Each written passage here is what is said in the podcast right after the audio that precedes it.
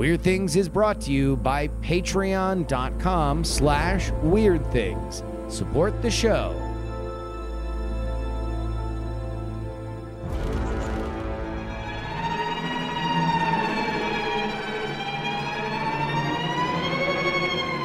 Hello and welcome to the Weird Things podcast. I'm Andrew Mayne, joined by Justin Robert Young Hello. and Mr. Bryce Castillo. Hello. Just us. It's always been. Brian's here, but he's quack. going on a silent strike. You know, he just refuses to talk. yeah, so he's doing a in front of his bit. He's yeah for for uh, uh, only audio listeners. Brian is here. Hmm. He's uh, sitting. He's doing a bit where at a certain point, uh, when he can't take anymore, he'll just start acting like he walked into the studio. Right. Uh, uh, last minute. So that's the bit that he's doing. And so don't think anything is weird when he pretends, despite the fact that he's been here the entire time, he Mm-hmm. pretends that he just uh, ran into the studio and is setting things up. Yeah. So let's start with some science news. Uh, I'd say probably one of the biggest things, news stories this week, uh, would be the Department of Energy coming out with their report on the origins of COVID. And we don't actually know what was in the report. We don't know really what was said. The people with inside information said that DOE thinks that it is likely that COVID origined from a lab in Wuhan or was a lab leak.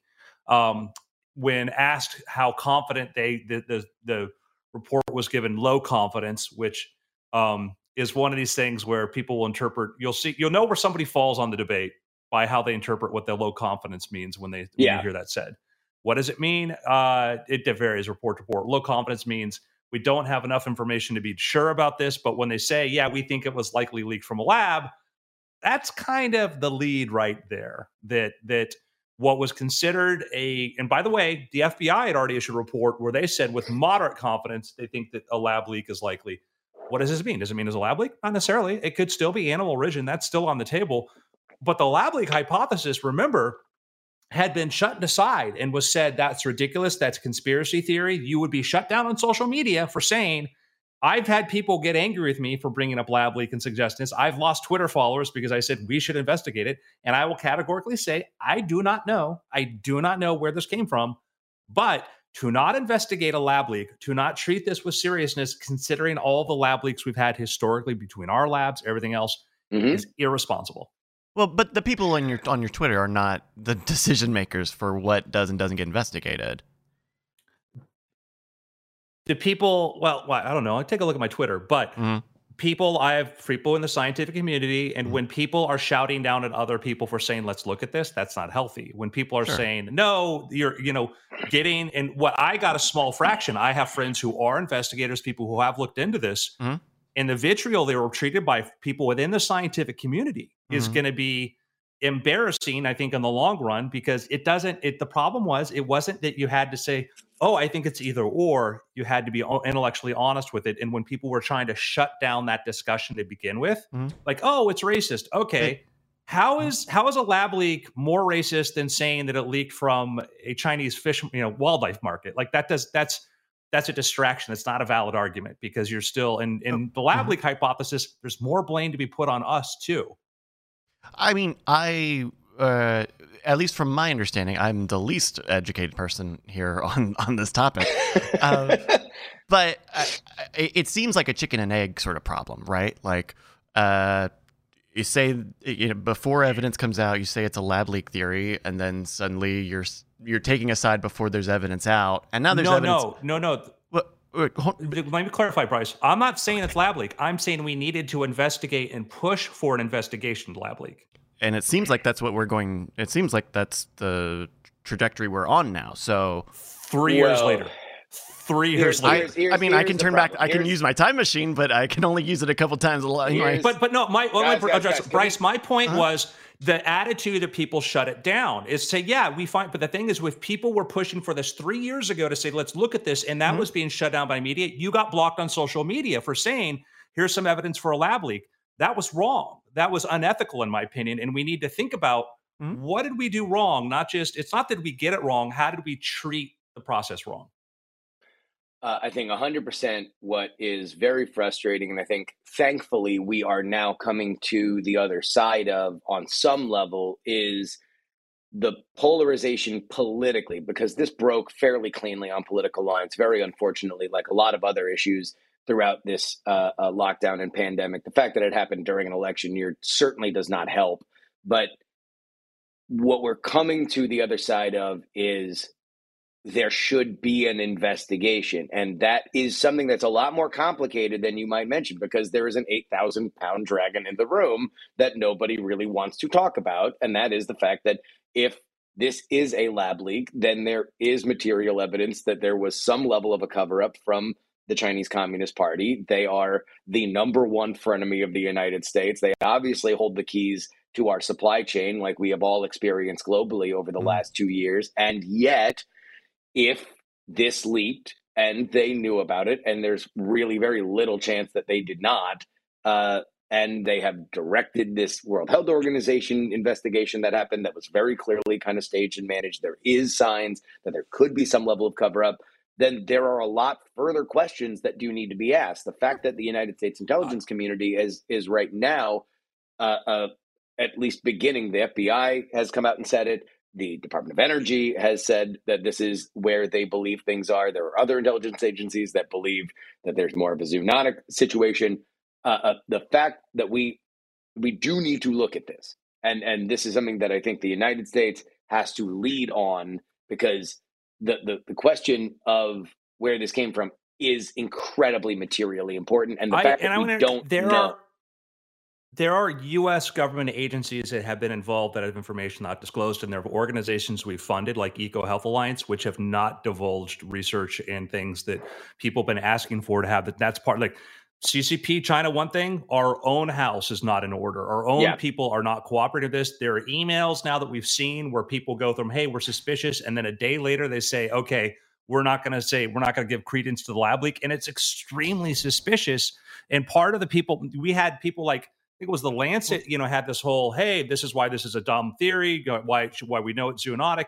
They didn't disclose that people were getting some of the people involved were getting $25 million worth of funding to research this topic that they were actually involved with the labs. There were so many conflicts of interest that weren't disclosed that it looks a lot like there were people who realized oh shoot there's stuff that goes back to us saying should we keep funding the lab because we provided funding to the lab to the wiv there's stuff that goes back to us showing back in 2017 hey we're not sure about how they're handling you know sars like viruses and stuff we're not sure about their standards and then it looks like there's a lot of our hands maybe dirty on this, that that was part of the cover up. One thing to say, hey, the Chinese do the Chinese did, but we did our own. And now we continue to throw money. My fear is we continue to throw money at this kind of research where if this, and that's the scary thing, if this was a lab leak, it means what was the biggest the, what was the biggest killer of humanity you know new new killer of humanity outside of like cancer obesity was something we unleashed and we still haven't done anything to make sure that we're taking the right safeguards. I'm i think it comes down to personal this. responsibility. If you say you're going to be somewhere on a show for an appointment, you be there. You don't forget mm-hmm. to put mm-hmm. it on your calendar. And that's why I've been here the whole time. Just like we yeah, set up. Just like we said. that's right. Uh, so uh, yep. okay, so yes, all right. There were mistakes. People did bad things. Mm, there's probably a cover up within the pandemic. What do we go? Where do we go from here? We've pointed all of our fingers. Everyone made mistakes. What do we do now? Do we? I mean, it well, sounds like there's going to be. Everybody made the same. I, I don't think everybody made the same. I I, I want to move forward though. I am, I, okay. okay. I know. I want to move forward. We have to get rid of this idea that we have to shut down ideas that we find unpopular. That was problem number one you got blocked on social media, you got blocked on Twitter and Facebook if you're spreading articles that said, hey, here's the thing about lab leak. That literally the thing happened, and now appears that they may have been advised by the government to do that. We need to stand up and say, no, we got to have free speech and we got to be able to let things go. We can't use, well, this could be dangerous. We can't, you know, we have to be very wary of using the excuse of public harm. Uh, uh, That's number one. So, so, so starting on number one, uh, everybody here, I think, has an appetite for, or at least a strong tolerance for hearing ideas that they don't necessarily agree with, and having discourse to uncover, you know, what what uh, what the deeper truth is, or something to take away. Um, uh, the, the the younger generation uh, has been brought up uh, with less of an appetite for that. Like, uh, I mean, we used to we used to we used to settle stuff with fists on the the playground uh, when when I was younger. That's right. We need more war. No, no, no, no, no. Uh, but what we do need is we need to uh, have strongest wins. We, we need. Uh, I here's my question.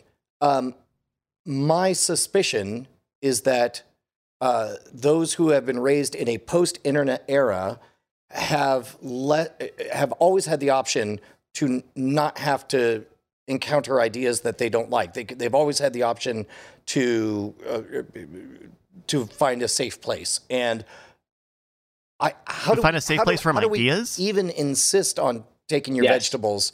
Like like like like we've watched uh, news outlets switch from you know giving news having vegetables as part of every newscast you know here are the facts and so on. And then somebody at some point people are like why are we mm-hmm. even having vegetables? Let's just have it all be the good stuff. Like i I agree that there should be lots of discourse and lots of face to face with nasty ideas that you don't agree with, but I don't know how to make anybody 20 years younger than me be want to do that. Well, I, I would say if, if this is the same conversation where, where we're saying, like, hey, everyone needs to let ideas exist more, then I don't think we can blame pe- younger people for the world that they have been entered into. I, I agree. So the question is is um, how do you how do we sell this? how do we sell the idea? How do we How do we- reach these kids? How do we change all of the behavior of humans around the world? Not a conspiracy No. either. I would say my frustration is people in power using the apparatus they have of influencing social media and the fear mongering to get them to shut things down is what scares me. Is that any idea that we don't like, we quickly say, how can we say that this is going to lead to violence or hate or bigotry and whatever, and shut this down? So how do we That's change my that? fear, is but how do we change this? I mean, do we what what do we do to make people change like this? I mean, it, eh, do we make rules? It doesn't sound like we want rules about this stuff. we are we are in I- a particularly politically divided time. I do think that again, you can't argue with the fact that these broke fairly cleanly on political lines, and uh, we could use a little dose of, uh, of if not anarchism, then uh, a distrust of authority, and and the idea that like people plug themselves into a right versus left uh, paradigm and then are dutifully dutifully like marching into the breach so they can fight each other is something that I think you know every once in a while you should look back and say is is the, the marching orders that I got appropriate? And or, or you know, is there a question that does need to be asked? And I think that that is something that we are coming to now because I don't think that the world that we have the the, the discourse that we have had over the past five years I mean really since you know uh, uh, 2016 and 2015 like has served us well. I don't think that we have uh, uh, that we have, have moved particularly forward in terms of uh, our, our our issues, and this is one of them. You know, the, the the fact that we went through a public health emergency and we're not we're, we're shutting down dialogue uh, about hey. Is there a chance that we could sequence this virus that we would know exactly? Because if it came from a lab, I mean, somebody knows exactly what it is. Somebody knows. I mean, a, a thing that, that could help us continue to to mitigate it what is just sitting in a file cabinet somewhere and and that's that's a very very very frustrating thought when we have when we went through the, the the few years that that that we did. And look i'm back in the city that i was in when everything locked down and i remember the diamond princess pulling into the oakland harbor and everybody saying that this thing lived on surfaces for 10 days and and that that this was an instant killer. And we if if it were treated as a lab leak when it happened before we even get into who's to blame, let's just understand what the solutions could have been if we would have pushed forward. Now, at, at that point, I think, Bryce, when you're looking for, for steps to go forward, Yeah. truth. That's that's what we want. We want, and we want the organs for which normally our society uh, uh, pushes for truth. And I'll put, you know, uh, uh, journalism is certainly one of them. We we have a fractured media market right now, but the idea that that we are not or that, that we want to move forward let's let's be open and honest about what these situations are. And uh, uh, I, I don't think that that is in terms of everybody has a responsibility for it. There's always going to be people yelling at each other on the internet. It's why the internet was invented. But uh, i'm glad to see a little bit more of a consensus. Derek thompson who's a writer for the atlantic and largely talks to people that have been, you know, pro zoonotic and pro mask, uh, even to the point of mandates. He has an article out today talking about, hey, we we need to take a step back in terms of how we talk about this stuff, and it's got to be a little bit more, little less science and little less big S science. Like like there are no permanent solutions to a lot of these things. We should constantly be looking at evidence. We should constantly be reassessing where we are. And it feels like I'm optimistic. It feels like we are moving at least closer to that. Uh, and uh, uh, you know we are we are, are are having I think adult conversations and not throwing bumper stickers at each other. My my concern is that it, it, again, I want to for sure. I do not know where it came. I, I, my frustration came from the way which the media and government and whatnot decided not to follow leads because it looks like it would have been they were listening to people who had conflicts of interest that weren't expressed. And the problem we deal with now is almost seven million people died because of COVID worldwide. You're you're at Holocaust level numbers now the interests of people who may have done bad decisions, whatever, who are covering things up from the start to cover their asses and to get everybody else to help cover for them. And it, it's I'm not talking like a conspiracy sort of thing, but just sort of to misdirect and tell people this is bullshit and to support this because your friend said it is high, you know, because it is it is a it'd be a if I was a researcher, if I was somebody involved in saying, yeah, I I I think that their standard like people like you know their standards aren't good, but they're getting better would you grant them funding? I could see a regular person saying, yes, let's do this. And then all of a sudden this thing happens. It's like, oh my God, did I help kill 7 million people because I passed off on this? It's a terrifying sort of situation to see that I think there is a possibility that people are in where they realize that they made some decisions that were very bad and they were lucky because early on they were the same experts people turned to to say, hey, what do you think's going on? What's going on? What's happening? Because there was that little narrative shift from, yeah, lab leak could happen to no, lab leak, not at all. And it's like, what, did we find uh, an animal? So no, it, it if, if, if I may, it, it, sounds like what Bryce is hungry for is what? Future tense verbs and not past tense verbs. And so far, yeah, future tense verbs. We need full and guest investigation. We need to go after the different groups, government agencies for in the U.S. that that that had information that are withholding this information. We need to get testimony from people. We need a full ass investigation of everybody that was involved from this level to sort of get testimony to understand it. That is step number one to know what this is. Disclosure document. We need pressure. China has databases, viral databases, things like this. They pulled offline right when this thing started to break out. They took this database, made this data unavailable. Still has it. Economic pressure. Say, hey, listen, we want this data. You're not a good faith actor. And and and why is this? It's so it doesn't happen again. If this if it was an animal and it's like, eh, it, we don't really, it's hard to control. If it was a lab leak, it means the people trying to prevent this from happening caused it to happen. And throwing more money at it without investigating why means it could happen again. So to avoid happening again, future tense, understand exactly why this happened, examine what happened, and go, are we are are we throwing more money at a bad system that may make us more vulnerable? Well, and and and to to add on to that, the reason why you theoretically have these programs is so if a thing like this happened, you could deploy mitigation factors faster than you would otherwise because you understand higher, more weaponized levels of these viruses. If we don't, if this is what many think, and I'll come out and say, I think right now, being a barking dog on the internet, I think it's a lab leak. So take that that uh, a bark for whatever you want. But uh, if it is that, that means that we are incentivizing if it happens again for it to be covered up again because we've already shown that it's possible. And that's the one thing that can't happen. If if eh, you know, no matter what you think about gain of function research or trying to uh, uh, make viruses more dangerous so we can understand it, the one reason why we do it is so we can fix it faster. We can we can make this better if it gets out. And so if you've let it out and we didn't do that, that's I mean, that's that's bad. That's ugly. That's the that's the, the this is the one thing that couldn't happen. yeah. Uh. Uh and, and Geozag in the chat says it's going to happen again. sure. I mean, like, like lab leaks happen all the time. That's the other thing that's that's crazy about this story is that it, it's obscured the fact that like SARS got out. You know, like there's there's there's been lab leaks are a thing that happened. Now, should that factor into us funding or endorsing gain of function research?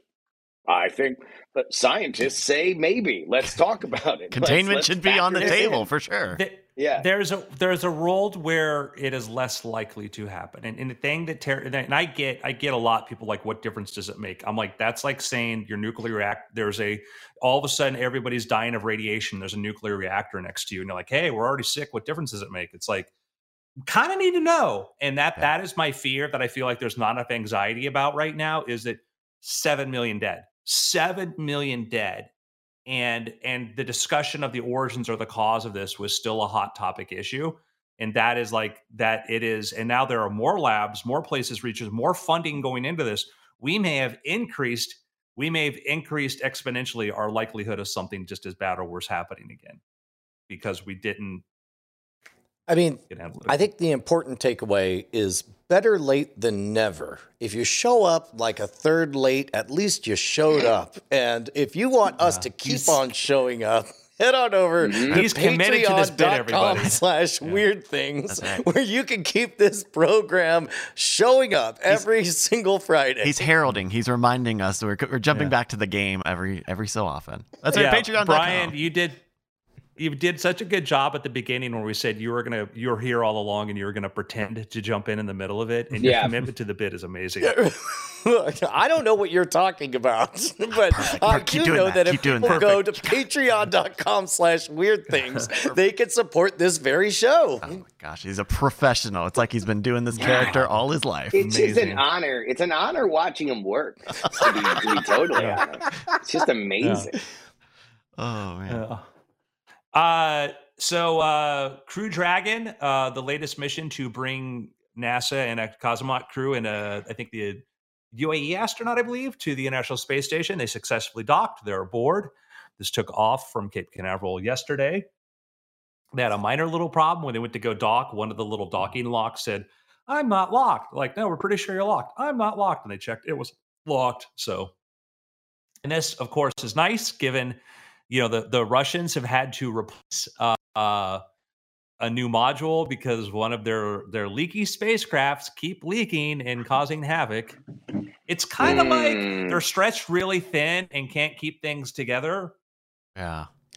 I'm pretty sure. Out of context for them. Yeah, that's weird. Uh, um, Is it? Do you think? Do you remember when they said the ISS was spinning? Remember when the ISS Yeah. spun last year?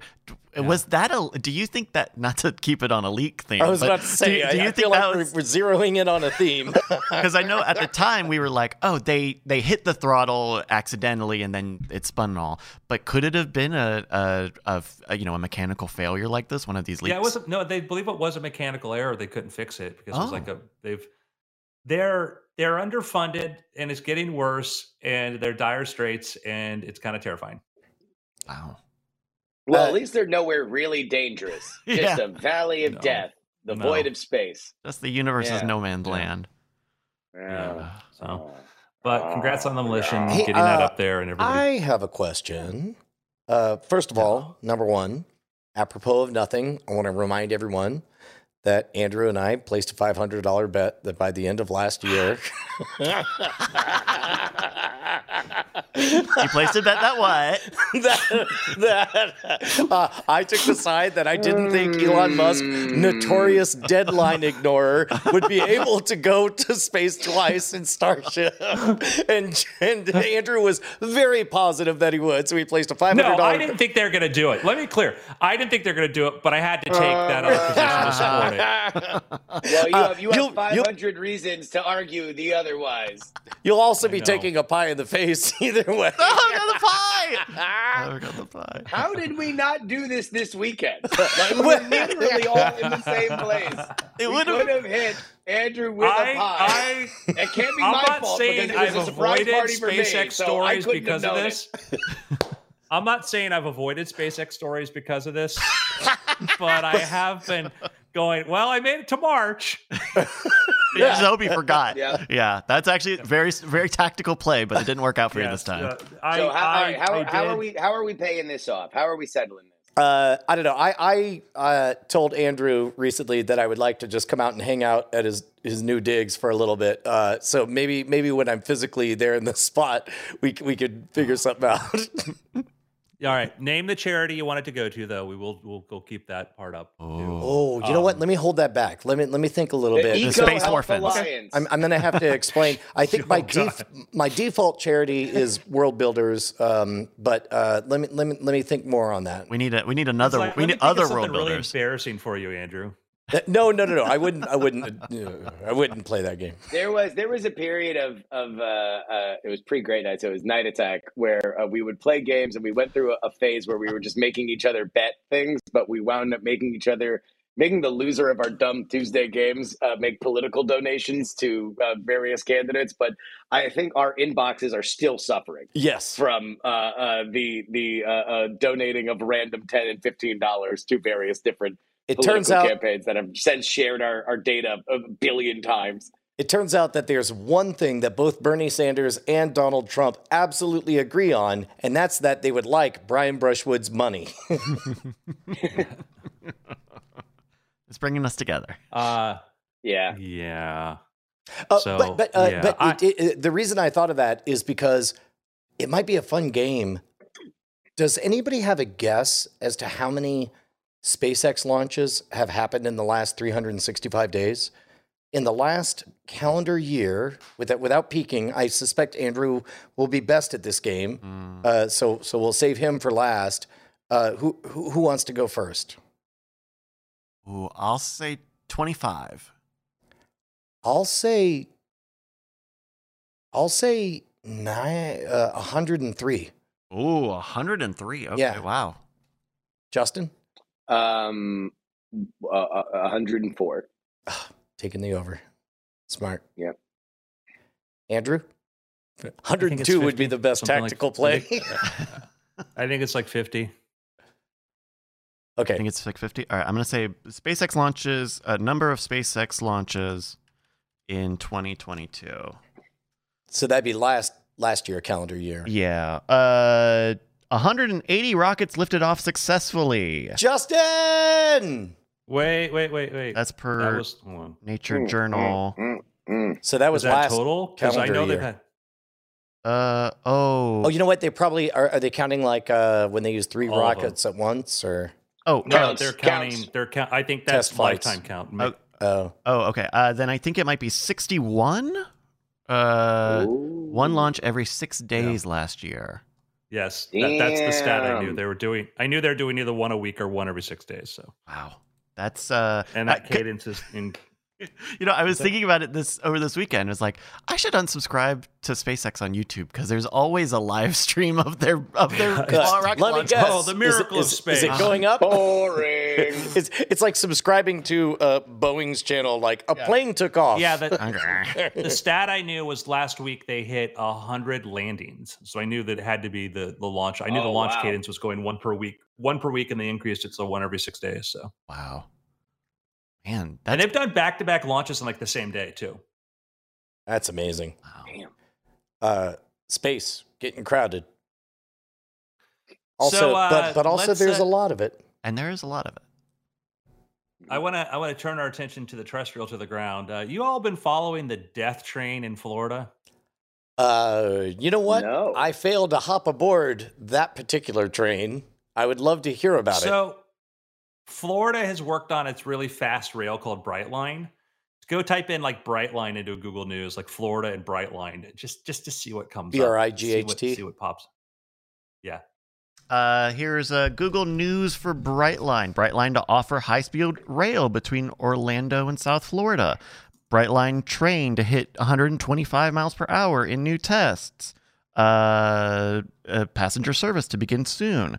Two killed when Brightline commuter train hits SUV. You can't do that.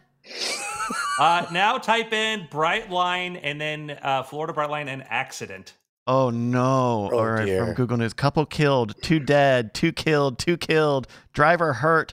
Uh, congressman calls for pause to expansion after deadly crash. Safety concerns. Oh my goodness, what So, is happening? Is is is this the Wow. case, Andrew, of of humans are reacquainting themselves with just how powerful and deadly railroad cross- crossings are? So the, the challenge is that in other parts of the world, as has been explained to me, other parts of the world where they have high speed trains, they're elevated. In Florida, Florida's flat; they're not elevated, and so when you hear the little ah. railroad thing go down, dang, dang, dang, dang, dang, you think it's like a 35 mile an hour train coming through. Oh. You don't think oh. it's an 80 mile an hour train coming through. Oh. So the deaths per mile for this thing, as I've seen it, are like humongous. Something like 88 people killed so far in the last since this they've been testing this Brightline train. That's more than died of shark attacks. It is it is it is Yeah. crazy that they went with the name Brightline and not coming to Netflix in a limited series. because yeah. Jeez, this Uh, is and this is so. I mean, you already have tr- train projects are already really difficult to get done. If you're trying to do a light rail or a, a high speed rail, it's already difficult to just do it to execute on it. And then the fact of you're killing people. All right, hold on. Hear me out. well, Oh. people well people are dying because they are crossing. So my, my, I, I have not seen any of this, but based on the the uh, reporting on it, it sounds like people are doing an illegal thing and trying to cross tracks when they should not. The problem is is that they think, oh, well, this should be easy because it normally I'm able to do this with a slower train. Guess what? When you double the speed, you double the the, the danger. okay, Uh. which one is more deadly, this train or the Golden Gate Bridge? this Oh. train. Yeah, I I, I think only barely. Well- I think only slightly. So wait, we're talking about Deaths the per year. suicides from the Golden Gate Bridge. People like, like if if we're gonna personify architecture and Yeah. attribute all deaths to architecture, who's more deadly, this train yeah. or the Golden so Gate people Bridge? people trying to run trying to run the tracks Oh my god. uh, versus people who have decided to try to leap off the Golden Gate Oh Bridge my in a dramatic final. Uh, yes, Bryce. And so Andrew sent along this link here from Miami New Times, uh, a timeline of Brightline fatalities in South Florida, and this is a long article. This is a really long article, starting from January 2023, and it keeps going to 2022. Sorry. And to 2021, and to 2020, and It's to like- 2019, and to 2018. So, like like like if if you had it in your subscription feed on Twitter, you would unfollow because it would be blowing up your phone too much. it would be everywhere. This uh, this is uh, uh, whether or not people are doing something, you know, doing b- b- the wrong behavior Whether or around not trains. it's their fault or not. Yeah. This is a lot. This And- is a big scoreboard. And remember, if somebody's driving a car with three other people in it, and that person made the mistake, Right. those other people didn't, right? and Yeah. and, and that's the the. Uh, and and but if there's so it's one of these things like there's so much inertia behind this project there's so much push for this and hey it's you know mass transit Florida Florida has wrong? wanted a high speed rail forever. Uh, since I can remember as a child, they they would pass uh, uh, funding for it. Uh, it. It has been a, a constant, persistent thing on the ballot. The the impossible dream being that you could have a rail line, a high speed rail line that could connect uh, north to south uh, from possibly even Tallahassee or Gainesville through Orlando into South Florida, and you'd be able to unite the major population hubs and and uh, make it easier for people to get back and forth between two different and separated by about three and a half uh, hours of driving time. Uh, the the touristy areas of Florida.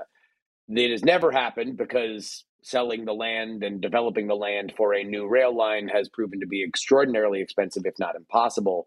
But the idea of wanting to do this has certainly been there. Uh, the question is at what cost if people keep dying because they're they're they're trying to run uh, uh, uh, run run run the crossing uh, and or if we're going to take this from an extraordinarily grim societal training perspective is there a point in which people just know absolutely not do not try to cross this uh, uh, cross this thing because it, it's become reputational that you would die because of the Brightline.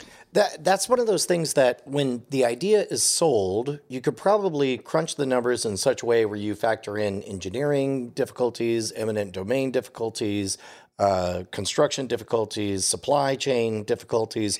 But I'm gonna bet that an easy thing to miss would be PSA difficulties, like like public messaging, spending millions of dollars to get the word out that hey, there's now a bullet flying at all times on on this track.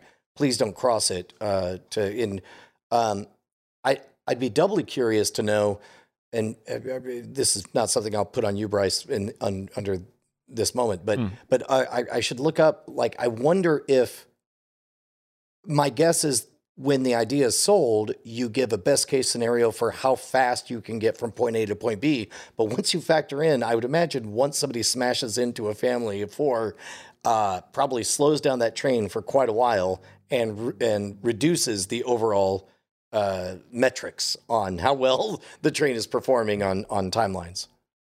But if Yeah. anybody wants Yeah. to challenge me on those, I'm ready to debate. I, I, I mean, I, I- I, I- am hearing this for the first time.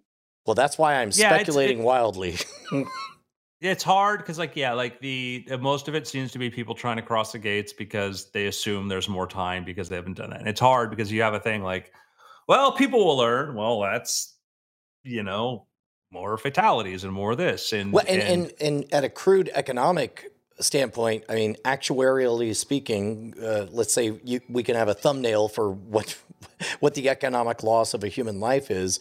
Uh, it makes this even more expensive than I assume it already was. yeah.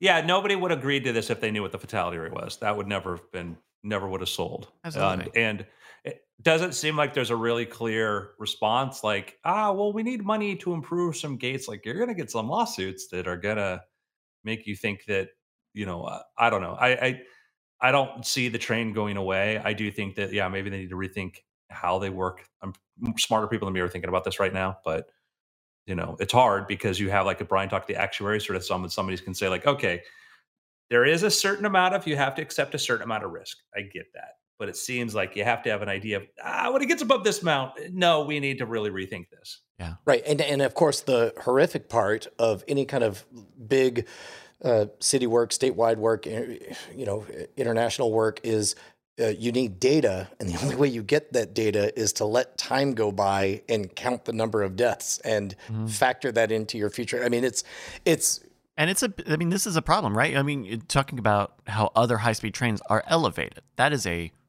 fun, that's a foundational decision.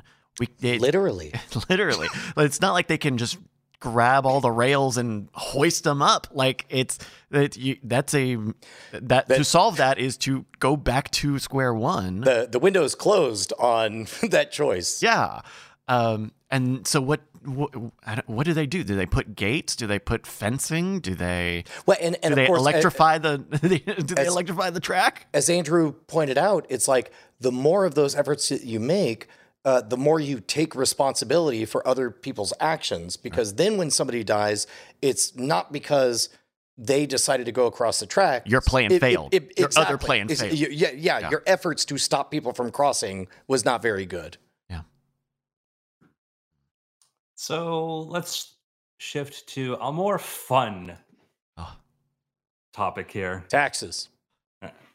no no no no no I know, death Um, and taxes. Sorry. Yeah. Yeah, My solution now is like I just put money into a bank account and pretend I paid the IRS already to get over the stress of that. Oh, really? Mm. That's that's after right. things. I- I'm sure that's, I want you all to join my new video game studio. let's do it. Okay, I'm We're gonna skeptical. make video games. Let's make a video game. let's Uh, go. the- that's your Uh, job. la- last last time we did something like this, the video game was Brushwood Family Murder Simulator 8000, and uh, it turns out I, I didn't like it. Uh, I Game of gave the it year. only seven out of ten stars. Oh, Um, that's so, so bad. It's such a bad rating. that's my I've worst got- rating ever for a video game. I've got I've got a sector that I think is really, really doesn't get enough attention. Uh, I think it's an audience that we can reach that that has an extremely accessible audience, and you know, tap it into a billion dollar industry. I want to know who's on board with me. A, a, a Okay. one billion dollar industry. Well, billions, not billion. I mean, it, Billions. it's just this audience. I think reaching them is going to be great. Okay, I'm I'm back in. I was out for a second, but now I'm back in. Mm, mm, mm. Uh, right, I- Justin.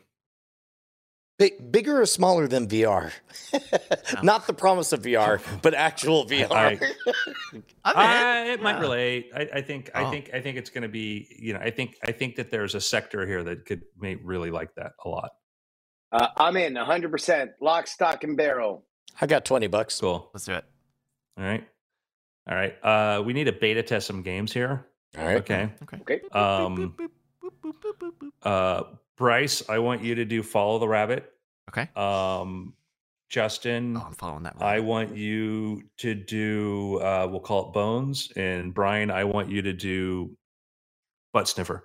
So all of you get Ah. to do the testing on these different games. And Let me know how you Oh, play. I'm chasing that Oh, there rabbit like go. an MFR. I'm, I'm putting on Okay. headphones over my headphones right now. I'm ready. yeah. Yep. Right. Beep, beep.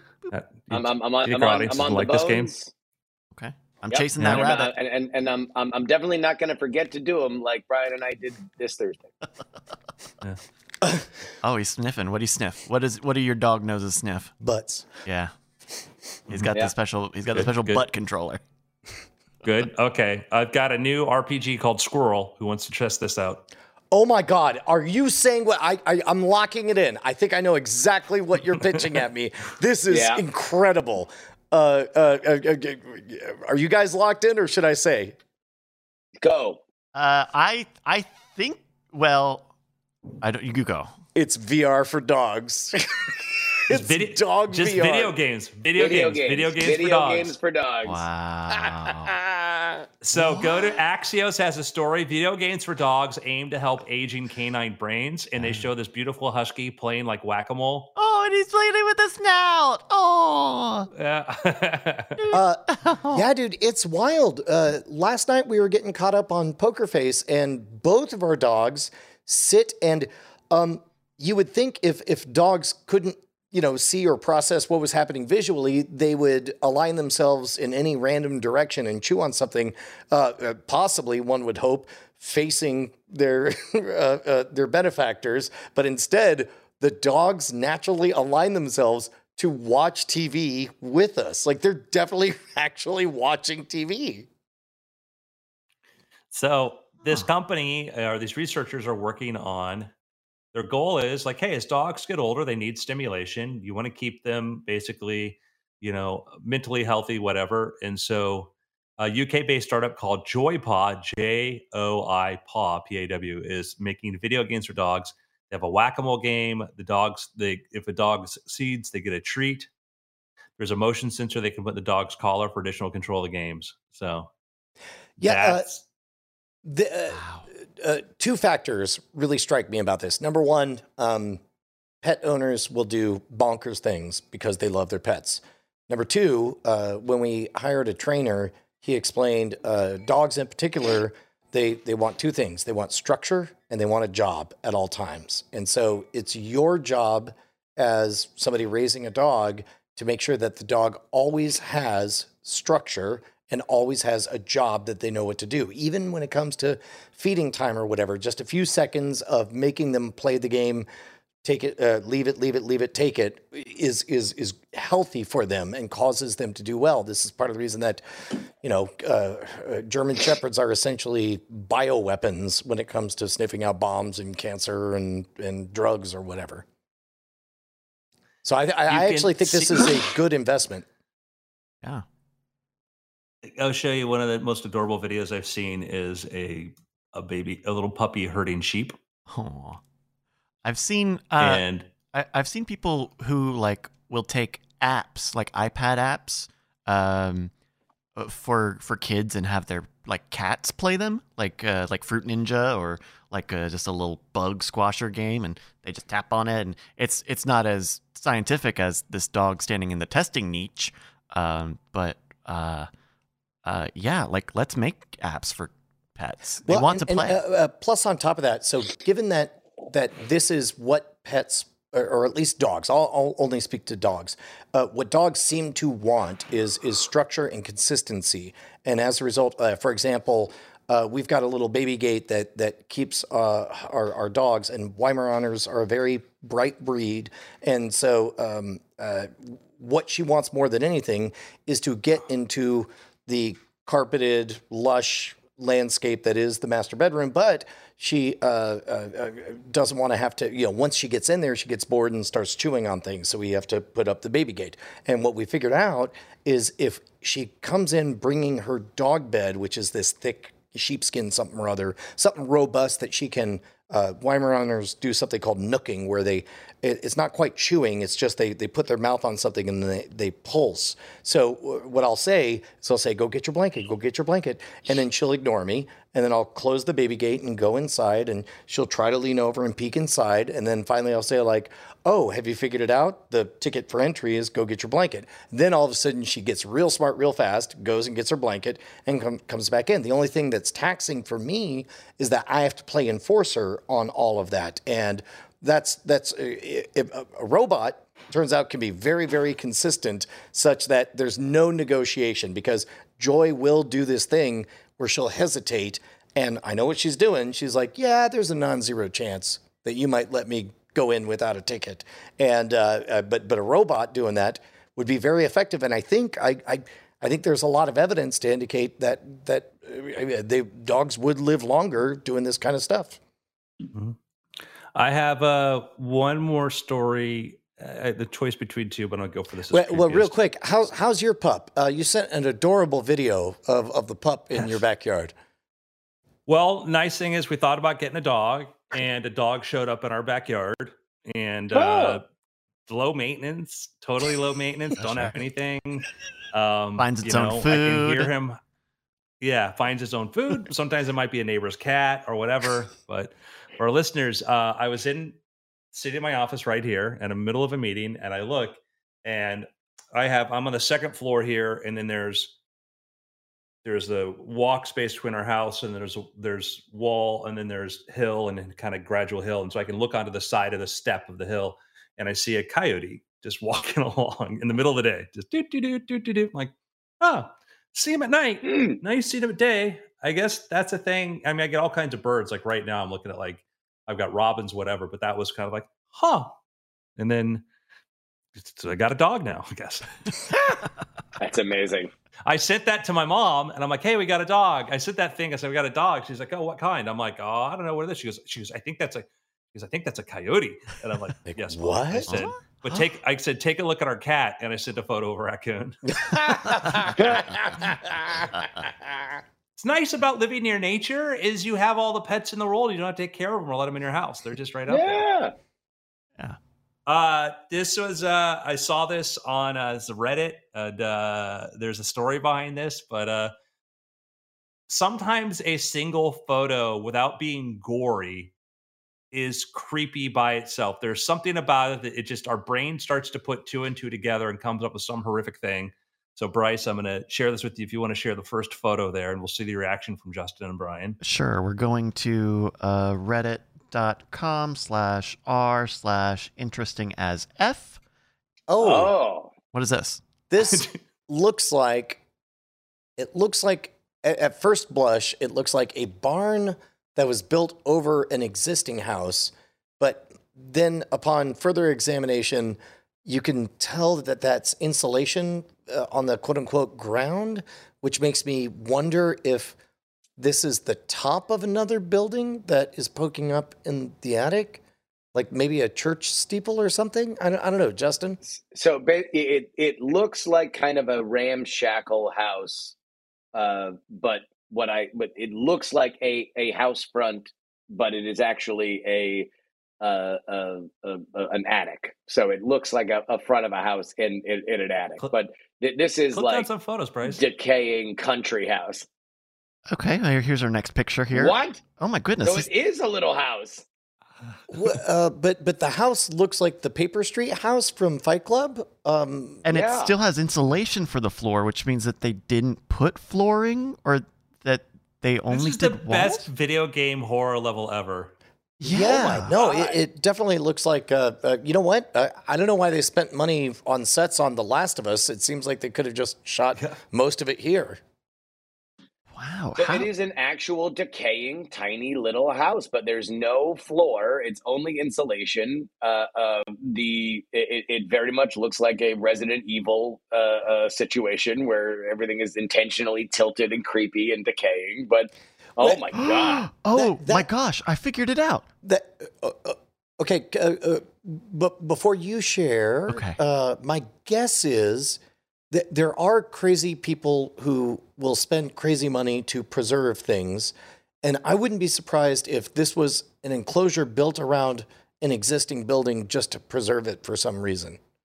Yeah, I uh, the the the insulation on the floor was really confusing me, but maybe they they were preserving this house and eventually put insulation on the floor so that whatever is below this can still be insulated. Oh my god. Like the insulation was after all of this. Could- could- and then it went into Mm. disrepair. Could this be one of those like crazy legal things where it's like somebody wanted to develop like a Starbucks, but th- it was a historical building, so they figured out that what they could do is technically preserve the top and then just gut everything below it and put a Starbucks in there.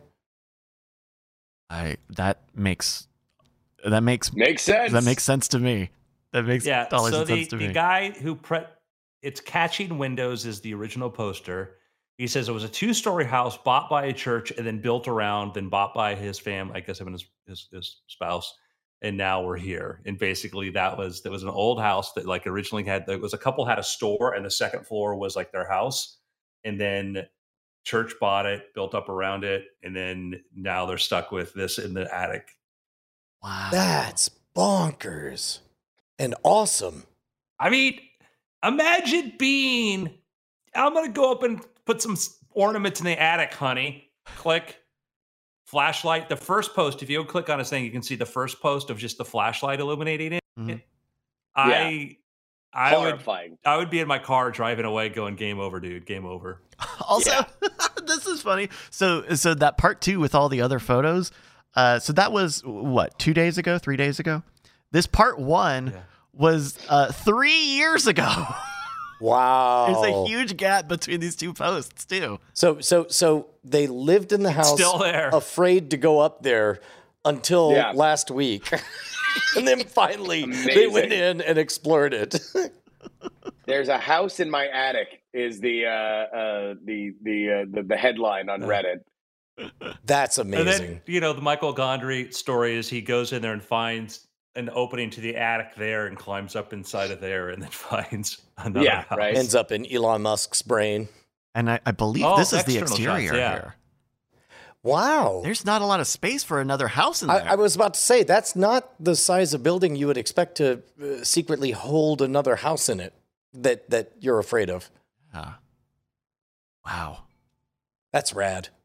I found a house in Yeah. my house. Oh, sorry. I, I can't do anything Yeah. this week. Yeah, I got to get rid of the house in my house. Yeah. Well, I was when I gave Brett the tour of my house. I saved the like the in-law unit for last, and I show him. I walk in the living room. I walk up another flight of stairs. He's like, "Oh, there's a house in your house." And then there's like a space, a storage space. It's like a really big open storage space. It's like there's a house in the house in the house.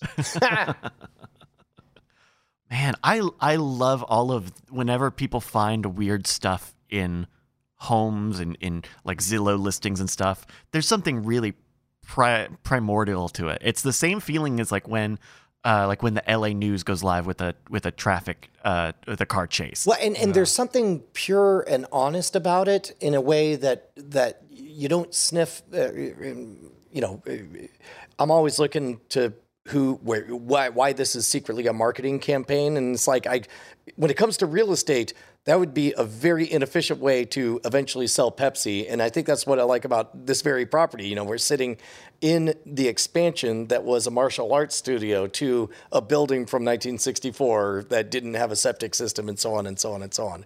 Uh, uh, there's I- an honesty to the story that's that I really dig. Well, I'll give you one a little dishonesty here. Uh, in Massachusetts, some people were doing some routine inspection of a school crawl space, and guess what they found? Snakes and spiders. Nope, nope, nope, nope. Crossbreeding. Anybody? Anybody? anybody? Um, Nope. uh, no, um, uh, roaches, Skeletons, human skeletons. silverfish. Oh my god, I'm seeing a picture and I have an idea. A crypto mining farm. oh my god, they look like Some bombs dude- too. Oh They- my god, I, was thinking it was all like child who labor. Worked- yeah, some guy. Well, some guy that worked for the school system or for the city went in and secretly put in a whole crypto mine to be able to steal the electricity from it. And somebody's doing an inspection. They're like, "What the? What is this?" And That is kind of brilliant because uh, you know it's probably a rounding error and nobody will track it down if you hide it well enough, and it's just literally a money factory. Hmm. Yeah. I'm not saying ethical. I'm so not saying good. I'm saying Yeah. Well, and I'm, I'm only going like ah, that wouldn't even be that much money. That would not even be. Oh, Brian, given have you inspected every square inch of your property to make sure that none of your employees current or otherwise have put in? You know what? Mm. Uh, I would do it right now, except for I want to announce that there's a four week amnesty period for whatever I find.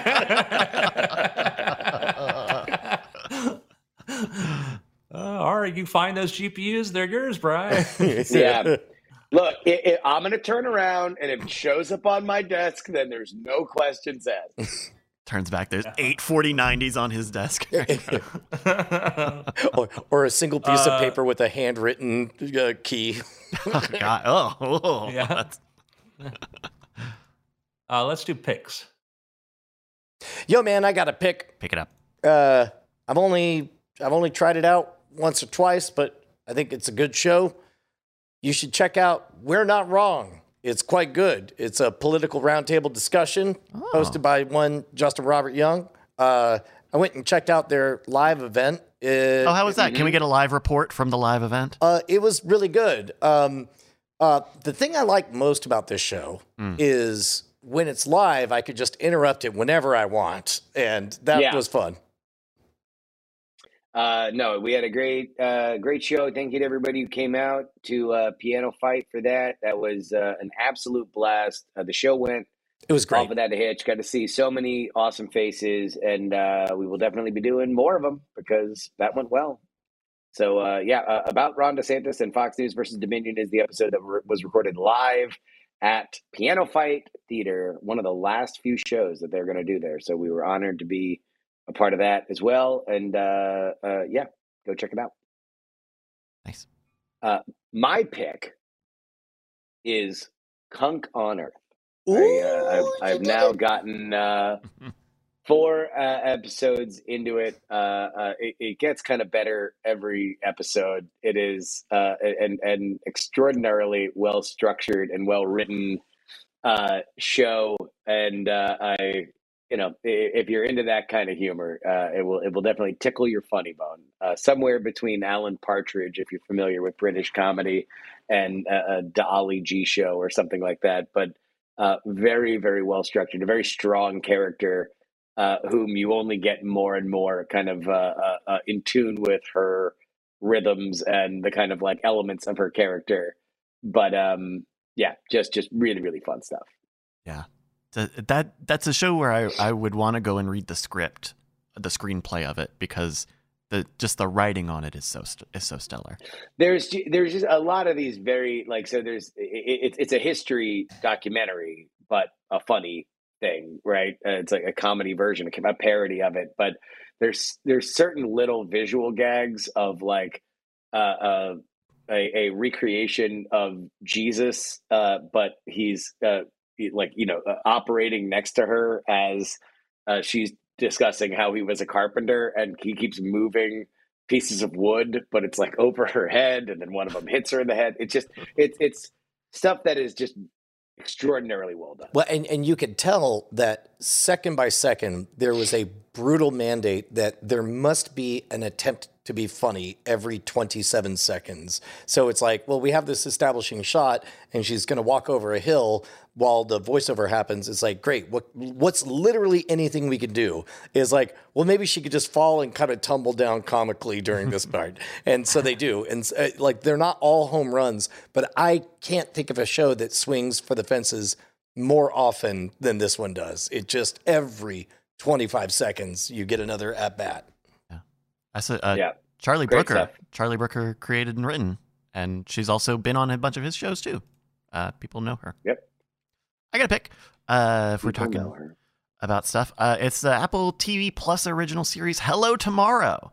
Oh, is it good? Please say it's good. I think this is a pretty good little show. Okay. Uh, it's about uh, a team of traveling salespeople who are selling timeshares on the moon, and there's a lot of questions of, uh, Can are you there do that? Can you do that? Is there something on? And there's a lot of questions of like, oh, uh, maybe people do go to the moon. It sounds like people go to the moon, but if this is all a scam, more people than this should be in on it. So there, there's a lot of interesting stuff. And then the uh, the lead character, his he ran out of uh, uh, of his family, his wife and son, uh, many many years ago, and so in in the show, uh, they go to the town where uh, where his now adult son lives, and he talks him into joining the crew, but not that he's the father yet. And so there's some Three's Company type. Oh, stuff going on There we go. But it, it, it's really interesting. It's uh, it's only a half hour, which is really, I mean, if you do a half hour show, it's becoming easier and easier to to win me over. Um, but but also the cast is great. Um, it's uh, uh, uh, uh Billy Crudup in the lead. Uh, Hank Azaria is one of the side uh, characters. Allison Pill is in it. Um, and they're, they're, it's a great cast, really well written, and an interesting world, like a retro futuristic world where you have old Studebaker cars, but they're all also hover cars, and there's uh, they're like holograms, but they're like staticky, messed up. So, uh, very very recommended. Hello Tomorrow on Apple TV Plus. So I have a friend who is pretty involved in the space industry, really super neat guy, and he invited me over once to meet a friend, another somebody else he knew who was into like space tourism, and this person was a doctor whose plan was to build a retirement home on the moon because it would be easier as you get older to live on the moon. Yeah, what uh, would go wrong? That, okay. I mean, that kind of makes sense in in very loosey goosey theory. It's like, oh, your bones get more brittle and it's hard to move around. Wouldn't it be nice to be one sixth gravity? Less uh, less atmospheric I, resistance. yeah, yeah. I, I just, but I'm like, I'm like, like the cost to low Earth orbit's one thing. The cost to actually get stuff to the moon is like really. I mean, it was one of these things where I'm listening to guy and he's got his proposal and he's got all this, and I'm like, I'm a pretty forward thinking guy, but I'm like, dude, like there is a number of technology. It's like I want to become a video game designer in 1920. yeah. I mean, imagine you went all that way to your vacation home and you forgot your wallet. Ah, True. shucks, I got to go back. True. So it, it, was just sort of like frustrating. I, I, am like, man, like that's a neat idea. That sounds like a great story, and uh, you know, like like you know, maybe 20 years from now, we'll have people working on the moon, maybe 30, 40, maybe people that, that maybe I, it was just such a like, I don't know what time frame you're on here. Uh, mm-hmm. Uh, I have my pick. Pick it up. Justin, what's your favorite park to walk to? Uh, my favorite park to walk to. There's a park you walk to when you're in town now. Especially when you were living uh, in Oakland. Oh, Jack London Square. Did somebody say Jack London Square? Sorry, yeah, Jack London Square. That's what I meant. Um, I've been going through this kick of looking for like older, like Gilded Age, like science fiction and stuff to read, and I just finished a story yeah. by Jack London, and hey. I'm going to pitch this to you. Okay, uh, imagine a guy who's sent to San Quentin, okay, and at there because of certain events, uh, he gets sent to solitary confinement and as he's laced up in a straitjacket, as they describe it, like it's more of you're just completely sealed inside of there, and they're they keep put, doing this to him for reasons. But he realizes that by talking to some of the other people in solitaire by using a tapping code, including including a murderer who I looked up and was a real dude, and I looked up that guy's whole life story and it was fascinating. But one of these people says, "Yeah, like you know," that starts talking about astral projection, and this guy, when he gets laced up, change himself to all of a sudden go into some other life. And he might be on a, a fishing ship. He might be somebody living in ancient Korea.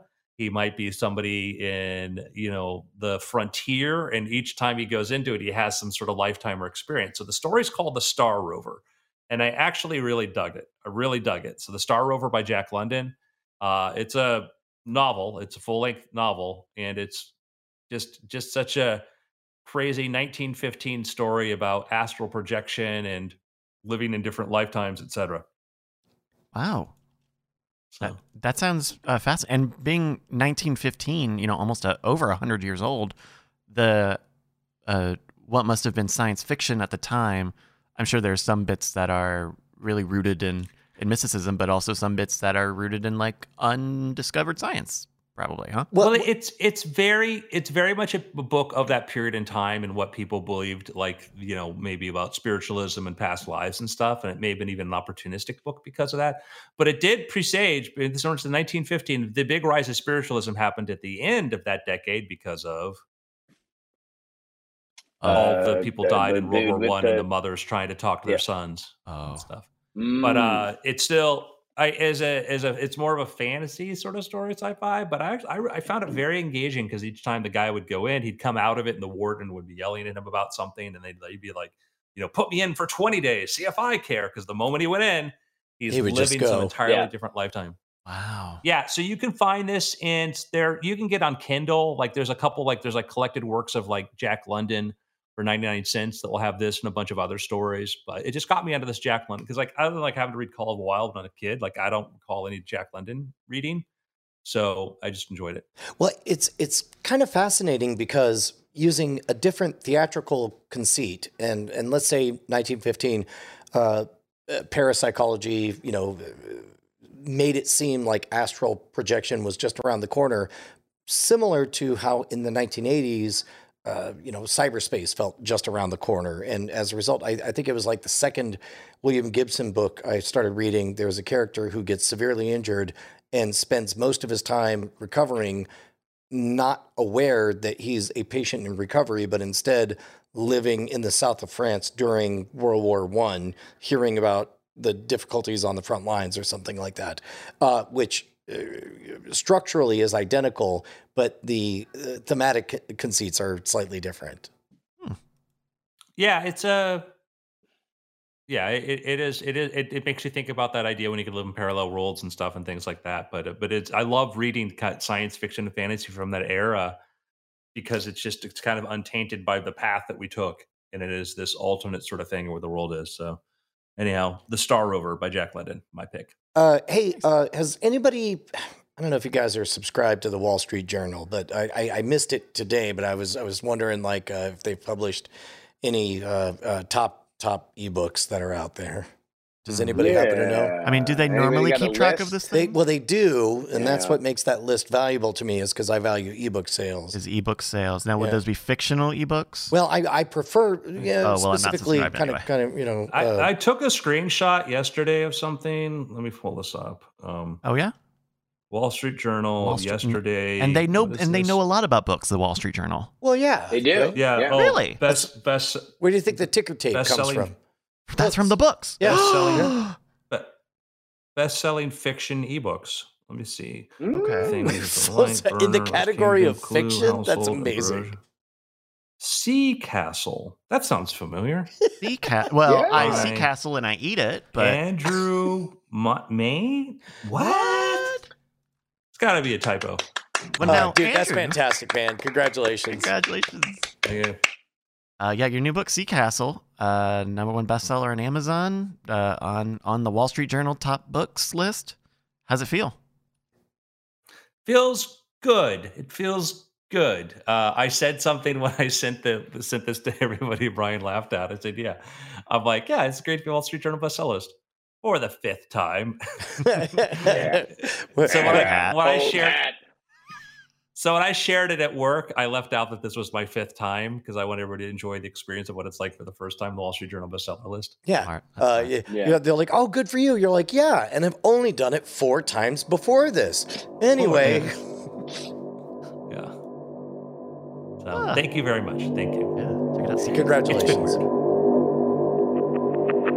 Diamond Club hopes you have enjoyed this program.